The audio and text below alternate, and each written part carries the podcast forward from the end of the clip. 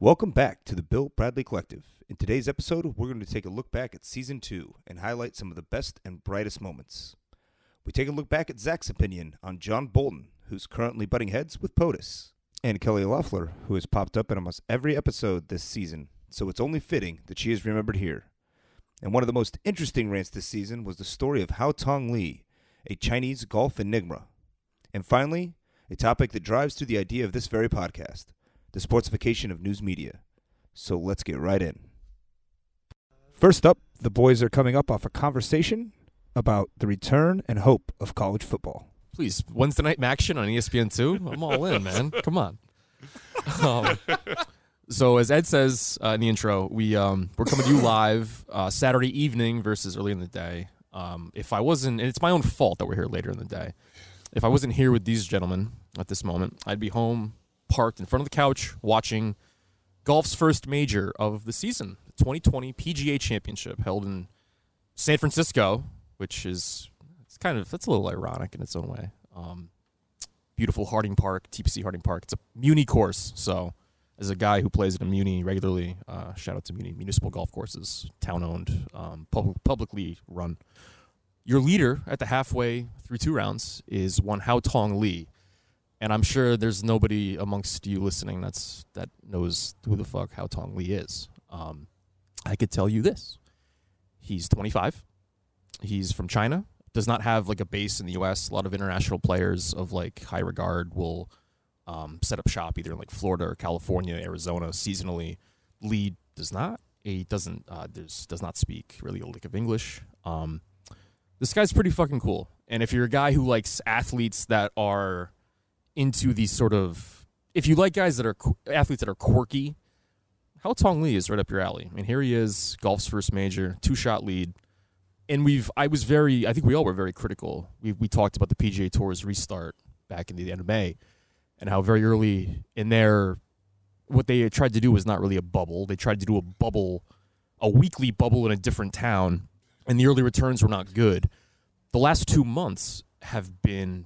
There's been no tests really since, I believe, the middle of June, positive tests. It seems to be working, and here we are. I mean, I'm thirsty for some major championship golf. And Haotong Li, though, your leader at the halfway point. This is a guy who pros, they'll, and all their shit is like custom made. All their clubs are custom, custom made, custom fit, custom designed. Um, especially like their wedges are generally like handcrafted.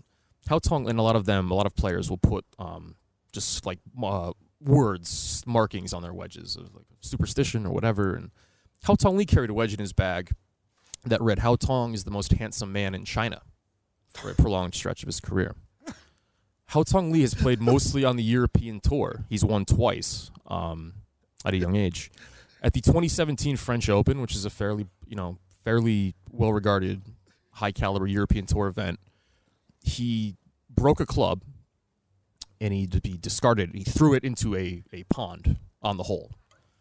Uh, his mother, who was in the gallery, who was not aware that the club was actually destroyed and of no no further use to Haotong, um, she decided to jump in said pond and retrieve said broken club. Um, Haotong was really at the peak of his powers back in December, pre pre shortly before COVID. At the President's Cup, um, which I think I tried to force you guys to talk to me about. I think I'm like one of like the only people that gives a shit about this event, but international players versus U S players, yada, yada, yada. He's, he comes in, like he's playing well, and um, Ernie Els, he sits him in like team play the first two days of the competition, which is rare for a guy to sit for like two days. And he finally plays him, and in his first match, within the first few holes, he's in a, in a two-on-two, like a like a four, four foursomes match. Uh, hits a ball out of turn. They end up getting D Q'd on the hole. At the closing ceremonies after the international team loses, Ernie Els, the team captain, uh, golfing legend, is giving a pretty emotional speech about what the event means to him and what an honor was to be a captain. And you can see right behind Ernie Els is Haotong Li, not listening, just with his head buried in his cell phone. At the same competition, Haotong Li decides to uh, get into a you know a bit of a beef with Ernie Els' college-age daughter, scholarship rugby player at Stanford. She bragged to him that she could squat more than he could. What did he do? He set out to prove her wrong, and videos surfaced of him in the weight room. And if you ever, if you're going to tune on the P G A tonight, you see Haotong Li, and it's a beautiful golf swing. Reminds me of like Dustin Johnson. It's long, it's long, it's nice. This motherfucker, you, Zach, you, me, Ed, probably, we could squat more than this fucking guy. Like, I mean, he's, you know, he's a fucking tent pole. Um, but yeah, it's fun. Everybody, you come into this week, and it's there's all the hype about the, the usual suspects. You know, the Americans, Justin Thomases, who just won last week, Dustin Johnson, Bryson DeChambeau, big bulky boy. The names that like the non-golf fans. I mean, I don't know if there's any golf fans that listen to us, but the non-golf fans that know the periphery. Those guys are all right there.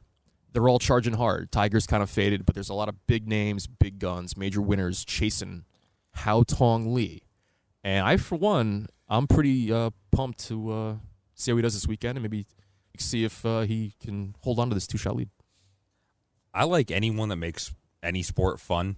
And uh, like we were talking a little bit uh, about this earlier when you said, you know, Uh, there was a hole where everyone was going to tee off with an iron, and everyone did, and then he just walks up with a driver and whacks the ball. Just they just fell asleep and, in the fucking team room. You know, it's like it's one of those things. Like golf is a very dry and, and somewhat boring uh, sport. Sure. You know, pe- people who watch it are tend to be golfers who love it. Anyone that makes it like the least bit interesting for seven minutes should win a should win a major. Yeah. Good for him. It's a John Daly thing. It's what the P G A yeah. Tour does. It it takes characters and makes them golfers. So I have to ask you, Andrew, this is something that I've often thought. First of all, Haotong Li is the most handsome man in China. How much of the club did that take up? I know that like the best computer, like the best typists in China used to only be able to type like nine words a minute. It's the entire, it's so you have like the face of the club on the other side, like the cavity, the entire cavity. Just reads Haotong is the most handsome in China. I think that everybody, everybody should have to play with the same clubs because that would actually make it, and the same ball, that would make it actual competition. They they will never do it because there's so much sponsorship money available, but that would, in terms of a competition, that would be the way to do it. Just for clarity's sake, you're not saying that like, they all share one club, and they hit it, and then they go get the ball and mark it and run it back, and then hit that ball and run and grab it. Not in these COVID times, no. Maybe eventually. Everybody plays one round of golf. With yeah, no, I mean, but everyone should have to use the same exact equipment. How much fun would that be? You'd actually find out at some level. Yeah. It's a, it's a great point, and it's, a, it's been a, a hot topic in the golf community. Uh, this guy, DeChambeau, you know, he decided to just spend his quarantine getting bulked up, and now he's sitting at forty yards further than everybody else, and everybody else is sitting at further than everybody else before them. The answer is the answer is you can let the um, like Nike and Adidas and Under Armour can compete for like sneakers, but it's it's it's on the the impetus is on the golf sort of administ- the U S G A that like they need to dial back the ball. The technology needs to be more restrictive. These companies, they need to dial the ball back. They need to dial the clubs back. These guys cannot be hitting the ball as far as they can, because these golf courses are getting run over, and that leads to people wasting money and resources into lengthening golf courses, and that's just a fucking mess. Well, I think everyone should do, everyone should act the way Augusta acted when a black person won. Just keep changing the course every goddamn time, so and, that so that it would stop. And now they can't. Uh, last a uh, last note on uh, Haotong Li. So his one of his chief sponsors is WeChat. I don't know if you know what WeChat is. Um, I do. But, but yep. WeChat is one of two social media apps based in China, the other being TikTok. That is the new target, the new target of condemnation for our reigning, our, our commander-in-chief, President Donald J. Trump. And here's a segment that needs no introduction. So I'm going to begin by talking about Kelly Loeffler, the junior senator from Georgia, who was appointed in December of twenty nineteen uh, by Brian Kemp in what had to be the single dumbest press conference ever held. Well, that's not fair because they're the coronavirus updates by Trump. But other than that, that's an entirely different level of performance art. Kelly Loeffler was appointed in, in, in December of twenty nineteen and has managed in just five months to become one of the worst senators in U S history. Her husband is Jeff Sprecher, I think you pronounce is how you pronounce his name, who is the chairman of the New York Stock Exchange and a big Republican donor, all of which I'm sure is incidental. Kelly is the wealthiest legislator in the U S. Senate. She is worth five hundred million dollars. I'm sure Mitch McConnell can catch her if you give, if you give him one more term. And she had a interview on Fox News the other day. Now, during the dumbest press conference not held by Trump, she said that she is a strong supporter of the Second Amendment and looks forward to working with the N R A. But on Fox News on Thursday, she had an interview where she decried the mob rule because long guns were being held by people in the pictures, and that she said that she has always been a supporter of, uh, of the rule of law. And every single picture of this mob of long gun owners were people of color. They were all black men who were holding the guns. This is after white men have carried A K forty-sevens all over the place, much to the cheering of the N R A and, and Miss Loeffler. This isn't a dog whistle. This is inviting the dog into your lap and then begging people to come over and pet it. She is the co-owner of the Atlanta Dream, and that team is comprised mostly of women of color. And I think if we've learned one thing over the past few months, is don't fuck with N B A, W N B A players, because they believe in social justice. And it's going to be interesting to see how many of her players are going to be willing to go for sixty thousand dollars or fifty-four thousand dollars, like what the average W N B A salary is, and support her as she is demonizing black men for the same exact reason she celebrates white men, because they own guns. She first came to national attention because after being briefed on COVID nineteen, she immediately sold a whole bunch of stock and bought, I believe, stock in Zoom. I think that's what it was, which was, you know, of course, just terrible. And then defended it, not by denying that there was a connection, but by saying, what am I supposed to do, go broke? She said, I, act, I had to protect my portfolio as opposed to protecting her own citizens. That wasn't the worst thing she did. This was much worse. This was horrifying racism, and I hope the W N B A, the members of the uh, the Atlanta Dream, or the players playing against the Atlanta Dream, stick it to her. What am I supposed to do? Go broke. You're worth five hundred million dollars. You can stand to lose a little. Like, you'd be fine. And, you know, it just reminds me of, like, when Reagan was governor, you know, Saint Reagan of the Republican Party and conservative movement, uh, when he was governor, he passed a pretty strict gun control law. And the reason why he passed it was because uh, a lot of black men started carrying guns around the Capitol because it was legal. The Black Panthers did. Yeah, the yep. Black Panthers said, we can protect ourselves on the Capitol grounds. And then Ronald Reagan said, oh, this isn't good, and then took guns away from people. So all these people that support the Second Amendment, just remember that, because they support the Second for white people, and they don't really support the First as long as it's black people peacefully assembling. But it's just, you know, Kelly Loeffler is, is, you know, look at the governor of Georgia. Look at the senators from Georgia. Just... What are, what are we what are we supposed to do in that in that situation of her as a part owner of a W N B A franchise? That's that's like untenable. Like I don't I don't see.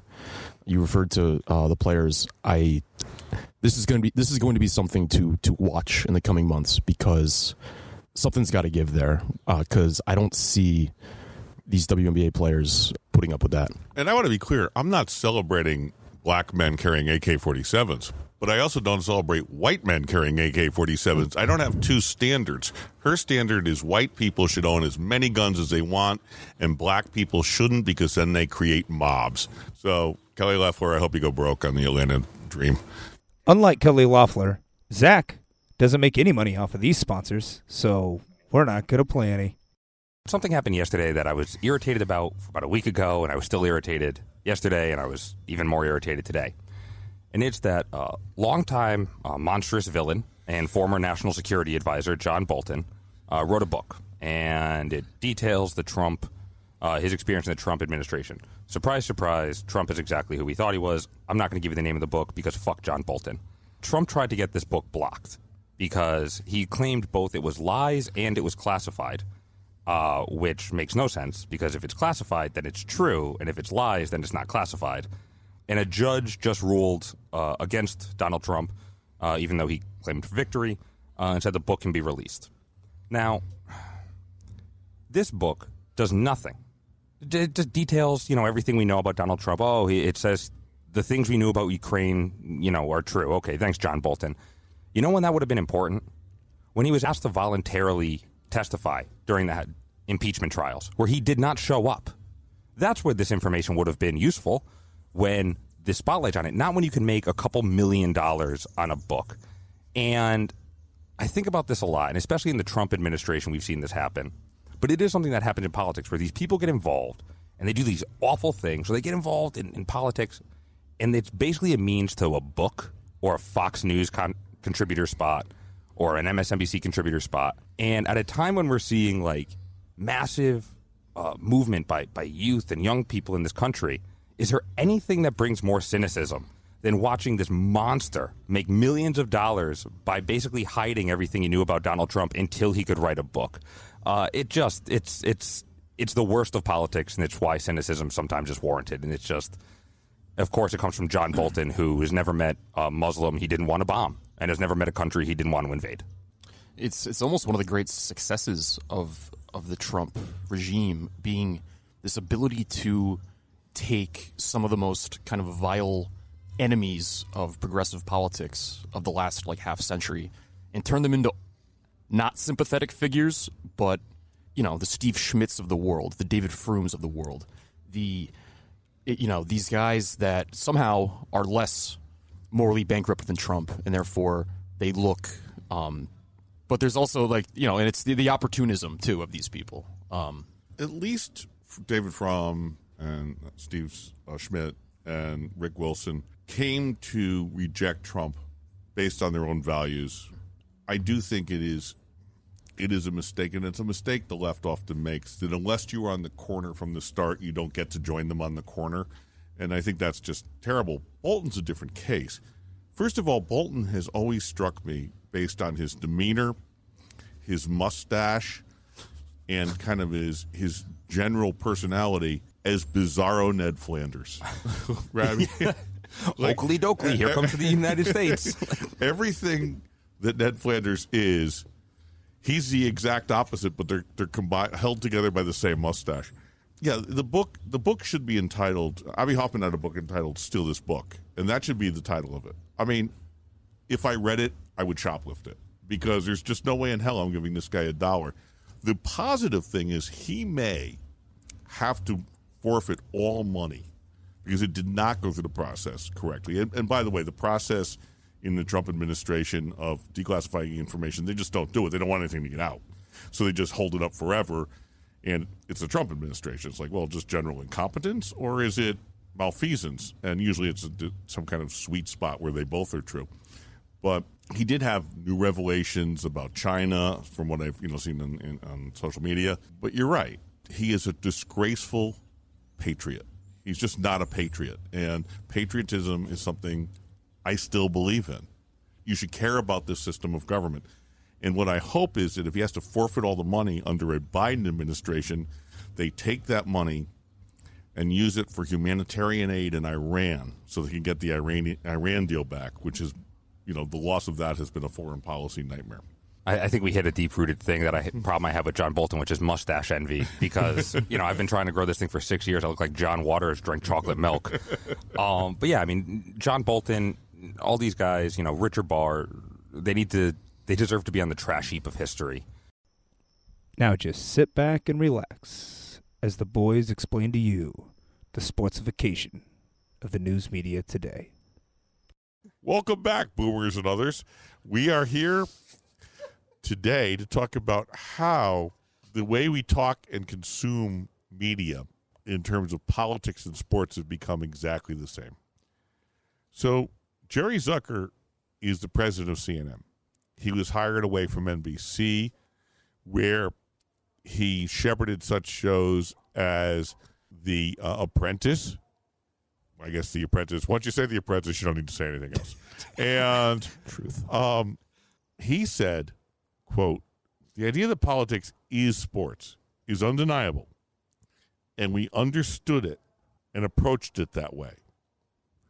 I think this has incredible implications for us as a country. And that's kind of what we're here to talk about today, because the intersection of sports and politics, we often talk about the way that politics in, intrudes on sports. Here, I think, is a place where sports is intruding on politics. So, Zach, where are you on this topic? Well, I think, you know, I don't know if I'm, I, I, I work in politics. I have a bachelor's in political science. I don't know if I am somewhat uniquely dis, uh, able to talk about this or if I'm an elitist for talking about it, but probably a combination of both. I think that we have seen a rise in coverage, and a lot of it is the twenty-four hour coverage of media, but a lot of it comes from the way talk show hosts talk, the way we see on E S P N, uh, and especially when we saw a rise on shows like on C N N. You can't, in twenty twenty, even in this like this COVID world, there is somehow between C- the, the C N N, M S N B C, Fox News wing, and the E S P N, Fox Sports One wing, there's more crossover of, of topics of conversation than there's ever been. You have, and they've been doing this for the better part of the last decade, E S P N and Fox, namely, where they frame their morning talk shows, basically their non-live sports programming, their non-news, their non-sports center programming. They just, it's basically from the time you wake up till about middle after, mid-afternoon into the evening, it's all just kind of, it's it's embrace debate. We're going to debate sports topics. Now, where does that start? For and, and you guys could probably better inform me on this. I think of when I think of like political debates, namely presidential debates. I mean, I think uh, like nineteen sixty. I think like the you know Kennedy and Nixon, and it's like, oh, if you listen on the radio, you thought Nixon won, but if you see it on T V, you see him sweating, you think Kennedy won, this and that, whatever. But like presidential debates for at least the last half century plus have. I mean, these are these huge television events, you know, and it and it's trickled down. It eventually trickles into in, into television. And you think of like, I think the earliest would be like like a William Buckley and Gore Vidal, and then and that bleeds into you know left and right debating, and then you and that leads to the McLaughlin Group on, on I believe P B S, where it's you've got you know two guys on the right, two guys on the left, and they're debating. Uh, Crossfire on C N N later at the turn of uh, in the nineties, um, same same idea, conservatives and liberals debating the day's debating the day's events. Much like if you watch First Take on E S P N with Max Kellerman and Stephen A. Smith, if you watch the fucking garbage with Skip Bayless and um, Shannon Sharp on Fox, you know, it's just guys debating sports topics. It's become very, it's a very blurred line. Andrew, you touched on something that I, there's a lot to unpack here, and, and I want to start uh, kind of in a little more focused area, which is debates. And I think talking about the Kennedy-Nixon debate is a perfect example. The people who listen to the debate on the radio overwhelmingly thought Nixon won. The people who watched it on T V overwhelmingly thought Kennedy won. That kind of happened for about twenty, thirty years, but it got worse with the rise of twenty-four hour news coverage and the ways of of it kind of becoming uh, uh, sportified, to, to to use a term that in a word that doesn't exist. Before a, a football game, before N F L Sunday, there's an hour and a half, two-hour pregame show on E S P N that talks all about everything we're going to see today. The team's going off head-to-head, my team versus your team, your team versus my team. You watch a debate, and and, and let's go to recent, the, the Hillary and, and, and Trump debate. Two hours, hour and a half, three hours before, all-day coverage on M S N B C, C N N, Fox News about what the debate is, who's going to win, what points are they going to score. And at the end of the debate, you know, I, I think a lot about the debate of, of Hillary and, and Donald Trump when Donald Trump was, like, pacing around Uh, behind Hillary like a baboon, and Hillary was trying to make a point, and and the, at the next day or at the end of it, no one talked. No one talked about what they were talking about. No one talked about the policies they were debating. No one talked about what they were saying that was going to impact how they would be president. They were talking about, well, Donald Trump walking around behind Hillary. What sign does that show? Who wins? Who scored the most points? Okay, Donald won on that one based on visual. Point for Donald. And it becomes this very, like, E S P N style way of looking at policies, and in sports it is a very black and white. This team did this, this team did this, your team did this, my team did this. In politics, it is a nuanced, complex, gray area, and they cover it as if it's black and white. So Chris Kaliza, who mm. is the worst, probably the most extreme example of this in any major newspaper, he works for the Washington Post and C N N. I I don't know if he still works for the Washington Post, but he used to work for the Washington Post. So I looked at the February eighth comments he had about the debate. February eighth, by the way, when I mention these things, is going to seem like it's an epoch ago, the way that people talked about serfs. And, uh, but he had the winners, Buttigieg, because, quote, Buttigieg was in control most of the night he and maintained momentum. He talked about Sanders because very little in this debate will peel support away from him. He talked about Mike Bloomberg as a winner because it said he was mentioned, which means that he matters, which is the first step toward a plausible path to the nomination. The losers were Biden because he needed something to change the trajectory, and and he not sure he got it. Sounds like Patrick Mahomes and coverage. War- and Warren, he was in, unwilling to draw anything but the most tepid contrast between herself and the two frontmen, and also, by the way, the lighting, because you could see their faces but not their hands. That kind of coverage of politics reinforces the belief that there is nothing that's going on in that stage that has anything to do with the lives of the people who are watching it. The New York Times, and I will admit, I subscribe to both the Washington Post and New York Times. I, I, I pay money every month for them, twenty-five dollars combined, because I think it's important to have good journalism, and I've never canceled, despite the fact I'm often tempted to by the Times. David Brooks, had, David Brooks hasn't put you over the edge yet. They had sixteen people Brett Stephens grading the debate on a one to ten scale. sixteen people. They did not have sixteen people cover anything other than this ever. Like sixteen people. So Brett Stephens was on the panel. Ugh. Like I just uh, I dislike Brett Stephens. Former uh, New York Times play Barry Weiss was probably yeah, on the I, panel. I no, she was not. That would have required work. Um, was like, but I expect Brett Stephens to be the terrible right-wing voice. But they also had literally the worst writer I've ever read in my life, Maureen Dowd, on it. And the ultimate access journalist. Right, the ultimate access journalist. Because the, because, the Adam Schefter of political news. Because she because she and, and uh, uh, Ivanka get, get petties together. Mm. She has unlimited access. That strikes me as the very worst because it brings out what somebody in twenty fifteen wrote, on one hand, sports metaphors can be seen as a way to keep politics interesting and easier to grasp, but it makes it only a game. And I think that's really where the the problem with this lies is it's it has no more stakes to it than, at best, a Nuggets-Memphis game to see who finishes, who makes the playoffs.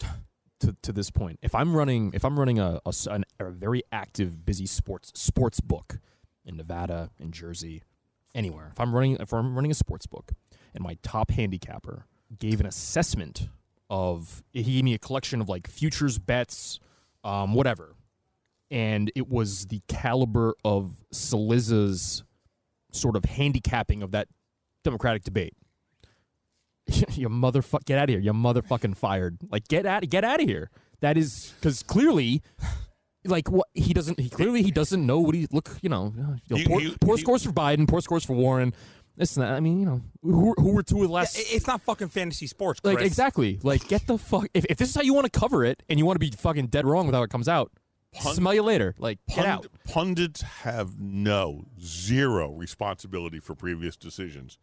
And we know this because David Frum keeps talking about foreign policy. Like it's like look at his record. Yeah, th- thank you, David. We're still in a fucking Iraq because yeah, of you. Right, like yeah. You know, when a sports journalist gets it wrong, y- y- you know Patrick Mahomes doesn't go have to live in Fallujah for fifteen years. There's no, yeah, there's no actual consequences. Right. Like it, it's just it, oh, you got it wrong. Like it, it. I want to talk a little bit about the debate show, which Andrew talked a little bit uh, about. Like you look at Crossfire.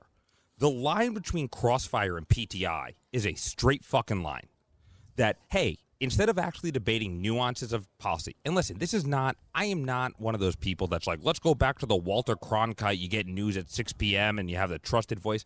That's not the world we live in.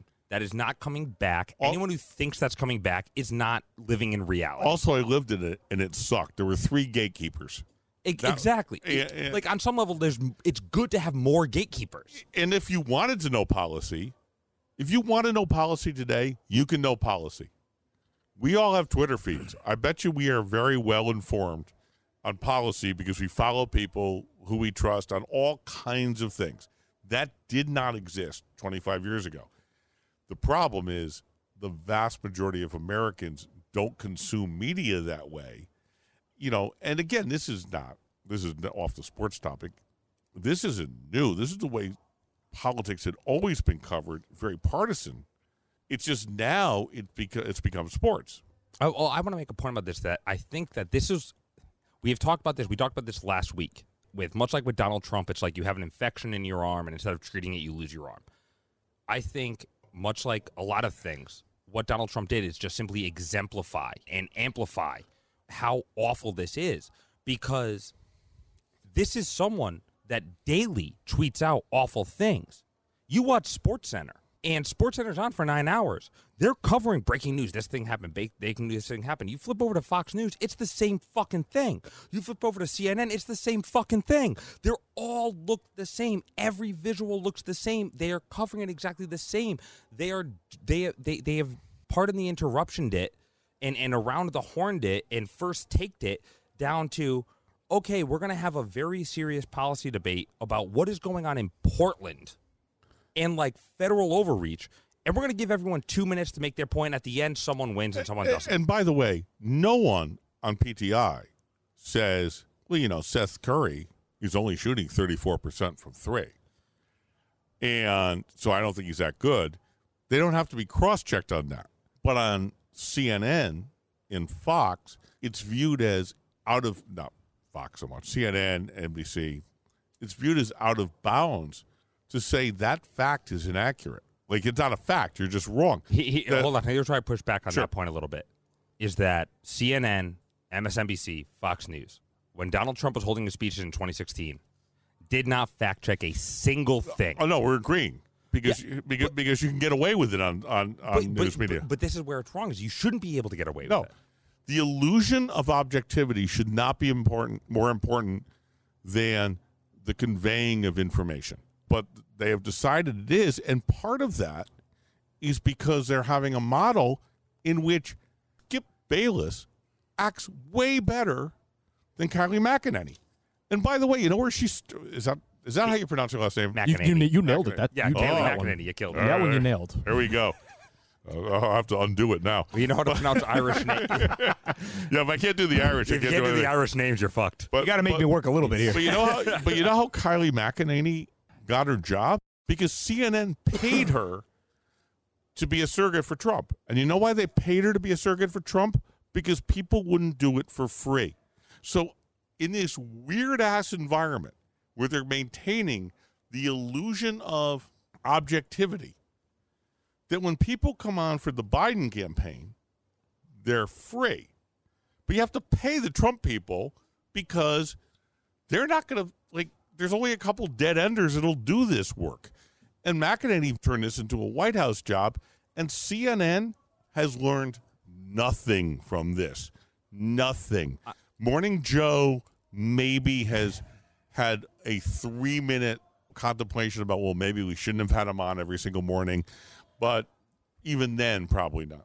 Everything, and, and this is, it's been at least a two-decade downward slope here, everything is dumbed the fuck down. If you're watching Around the Horn, and pardon the interruption, and all in the and the various morning shows, the first takes, this and that, and you are a you're a, you consider yourself a savvy, a sharp, whatever N F L fan, N B A fan, baseball fan, whatever whatever your whatever your fucking passion is, you're a big fan, and, and you're and you're watching that to uh, kind of instruct and inform your takes.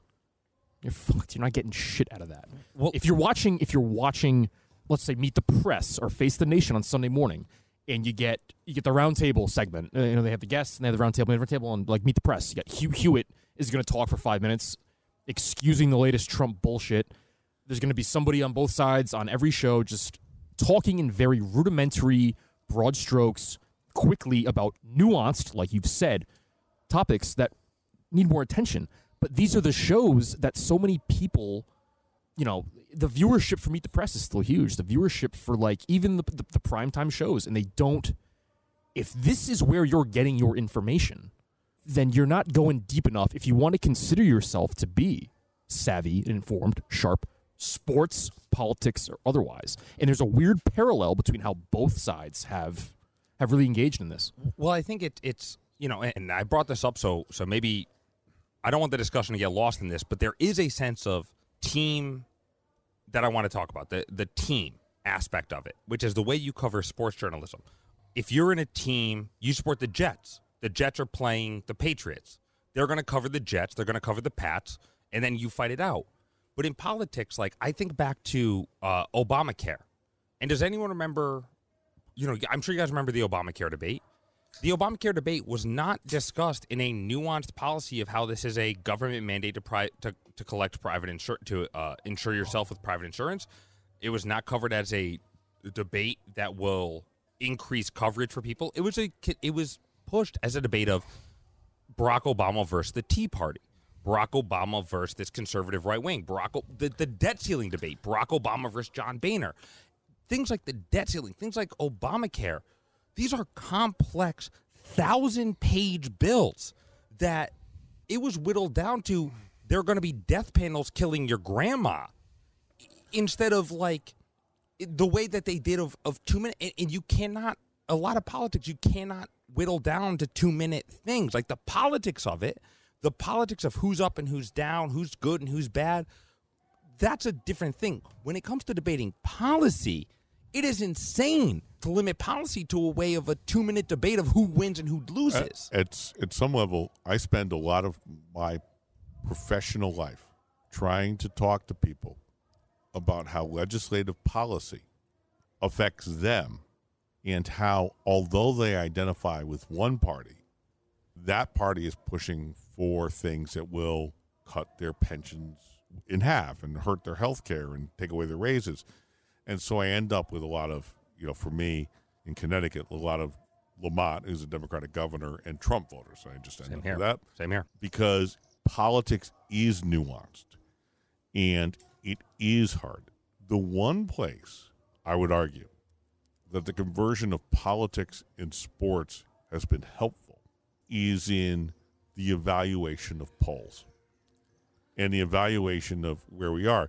And I would say this because, you know, Bill James made the point that he did not increase the way people look at statistics. All he did was make it more nuanced about how they looked at statistics. The fact that Al Oliver drove in one hundred seven runs every year was less impressive when you realized that the average player would have driven in one hundred eleven. Like, you know, and, and Bill James, due credit, did this before computers. He did this before access to box scores. He did this at a time when no one else was doing it, and he made us think again. A Bill James acolyte is Nate Silver, you know, who was taking up uh, economics at, at the University of Chicago. He ended up with a master's from uh, the uh, London School of Economics in both political science and economics, and he ended up running Baseball Prospectus for for. eight years, I think, because he developed the Pacoda algorithm.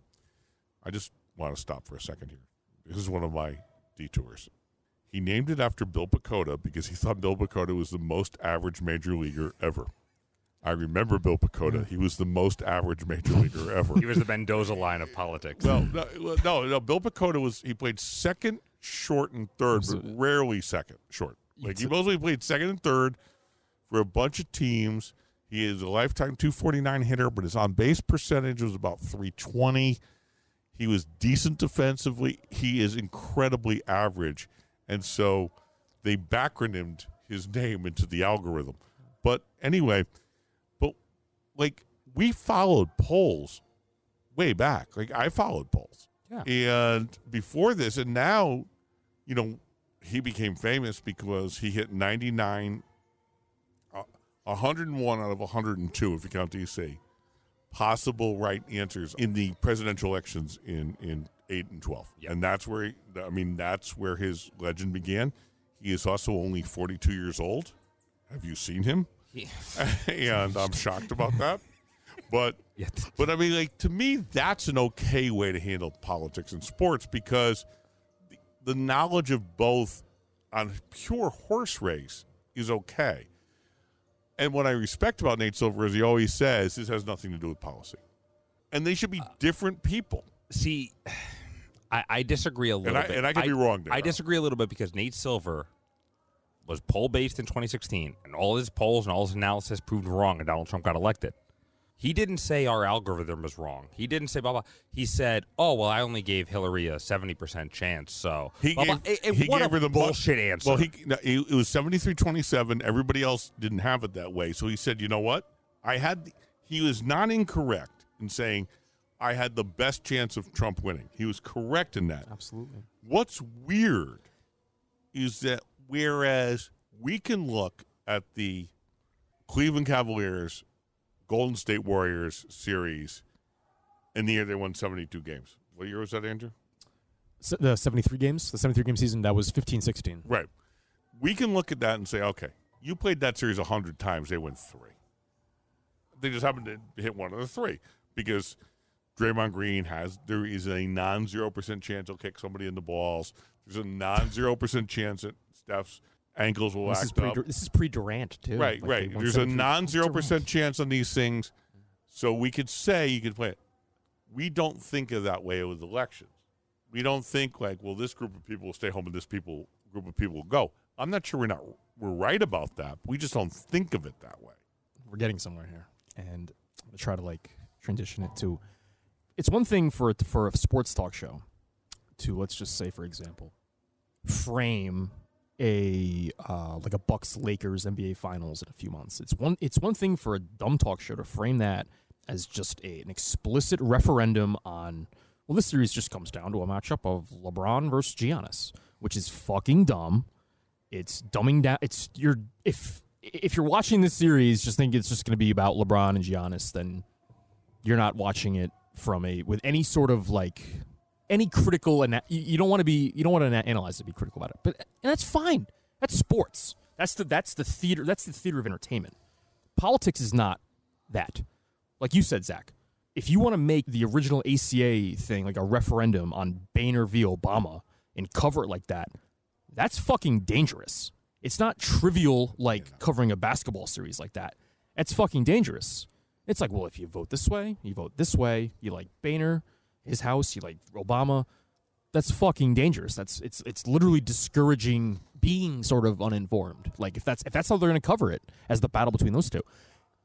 It's it's uniquely frustrating to have studied this for years and to work in this and to see what you have studied and what you work in devalued to a thirty second conversation about who had the best speech. Like you look at Trump and Biden, we are talking about there are people being taken off the streets in unmarked vans in Portland right now by federal agents. There there is a president tear gassing people for a photo op outside a church. And the news is covering it as in, well, how will this affect his polls against Joe Biden? And it's like at some level you go, who the fuck cares? Who the fuck cares? Like, at some level, it, we have moved beyond that. Like, th- this is not, you know, I'm a Democrat. I, I've been a Democrat my whole life. I won't be a Democrat very soon, but I've been a Democrat my whole life. And I don't feel like I am on a team. I, I, it is not the way I root for the Jets. I don't support Democratic policies the way I support Jets, Jets moves, where, like, basically the Jets make a trade for Jamal Adams that's awful, and I go, well, it wasn't so bad, and figure it out. That's not the way politics should be. Politics should be about ideas and values and discussions. Like, and when you cover it like sports, you end up covering it as if there's a good trade, and you end up covering it like, oh, the D N C is going to have John Kasich speak at their convention. That's like discussing, and then they discuss it as if, well, what if the uh, Red Sox traded for A-Rod back in the day? And it's like, they're very fucking different things. Like, one of these things doesn't matter, and one of these things does. Because at the end of the day, sports is entertainment, and politics impacts how we live and how we're going to live in the future and what our day-to-day life is going to be like. And to cover it as if those are the same things is devaluing our political process, and it makes people get into these corners where it's like, I'm a Democrat, anything the Republican does is wrong, or I'm a Republican, everything the Democrat does is wrong. We see that in the sense of there's no better way. Uh, uh, you talk polls. There's no better poll that showed this than when it went into political party confidence in the economy. Under Obama, it was like seventy thirty Democrat. Under Trump, it was seventy thirty Republican. Nothing fucking changed. But my team was in charge. And that is what we've gotten to. I really can't agree more. I admire, in a lot of ways, the work of the aforementioned Nate Silver. Um, I remember his book, oh, what's The Signal and Noise? I read it like three times, cover to cover, and like there's a lot of... I like his his backstory of like using his like quant background to approach poker. And like I, we kind of had similar time frames of like um, making money playing online poker, and then the games got really tough and much more mathematical, and then even he started losing money, and I also started losing money. So, but Silver, there is a there is a use, a a highly instructive use for st- statistics and modeling in politics and in sports that is shared, that is parallel. It is in coverage. It is in it is in news coverage for. Coverage of politics and policy to sort of almost, in a way, take their cue from how sports is covered the, is de- is fucking deplorable. The it's, difference, it's disgusting because I love sports as much as anybody, and I want, I would love for more finely crafted, curated sports coverage on, in mainstream media. But you know what? I can find that. I can find that on sort of like the outs, the, not the front page of E S P N dot com. I can find that. Politics, you know, a lot of people take their fucking cues from the front page. From Q. From from from Q. Uh, from Q. thirty, thirty-nine Q candidates. From the front page, from the six o'clock, seven o'clock, eight o'clock hours on C N N, M S N B C, uh, Fox News, whatever. And like Zach said, the whole tone and tenor of that conversation, it just does our electorate, and our, it just does it. It just does our politics no justice. The Venn diagram of Maureen Dowd's access journalism compared to Adam Schefter's access journalism, or the Venn diagram of how Joe Scarborough covers politics, and the Venn diagram of how Trey Wingo covers sports, is a fucking circle. It's a circle. Who do you think? So, can I, I'm sorry. Can, who is? Isn't that the definition of a Venn diagram? No, Venn diagram is two separate circles. That's two well, questions. One two, circle. Two converging circles. Well, I mean, yes. But it could be one. Oh, no. They, Who is it, Scarborough? There's overlap. It's still a it's group a of really, circles. It's a, it's really, a group of circles. It's a really good analogy. Who is Scarborough's closest contact? Who is Schefter's closest contact in your in your mind? Is there like, can you think of somebody that like? Roger Goodell and Donald Trump. Is, uh, it, is Scar- it really? Scar- no, well, Scar- oh, Scarborough's, Scarborough's closest contact is Ivanka. Ivanka. Yeah. Yeah. And I have, I have no idea about Schefter. I'm sure there's somebody who who were maybe it's Goodell. The, it might Goodell, be Goodell. Yeah. Real quick, real quick to to lighten this up a bit. Who is the political uh, person that most embodies the Mendoza line? Oh, where you're just barely. Oh, Joe Manchin. Oh, Joe, wait, no, no, no, like no, I think I think, no, I think that's like the answer. An elected official or like a, no, some, no, a T V personality? Any, any no, no, anybody? No, it's Joe Manchin. I'm thinking T V because because as somebody who has to, who has to be a Democrat and who doesn't want to see Manchin lose. Manchin is the definition of the Mendoza line, I, oh, including including Mendoza's on base percentage and slugging percentage. I, would, I, would go, I would go Andrew Cuomo. Also, I was oh. gonna, I was going to say his brother because I thought you were going oh. T V per- Chris Cuomo. Yeah, it, Chris Cuomo. Thank you, thank you. That's what I meant. Chris Cuomo. T V, I yes. would have gone Chris Cuomo. It, it, He's it, fine. He's Andrew fine. Andrew Cuomo is the. Andrew Cuomo killed oh, thirty thousand New Yorkers and, and is considered a hero. And, and Andrew, Chris Cu- just Andrew Cuomo is the Dwayne Kuiper line. So, who gets that? So, one of the reasons that we started this podcast, and it did not occur to me until right now, is that we are all obviously huge sports fans, and we're all obviously very liberal, and we understood the hypocrisy of being both. And we wanted to talk about that. And that's kind of what we talk about. But I think one of the things that helped me work through that is this conversation, because one of the things we understand about sports is the stakes are way lower.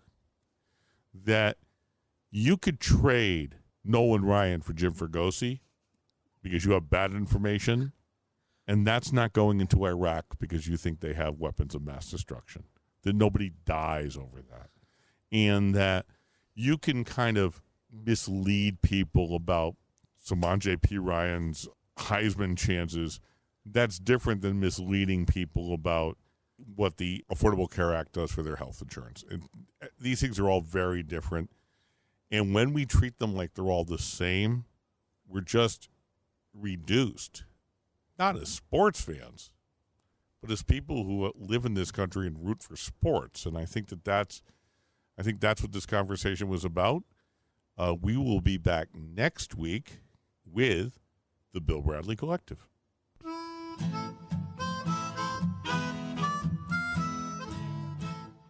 Thank you for listening to the Bill Bradley Collective. If you'd like to continue the conversation, please check out our Facebook page at the Bill Bradley Collective.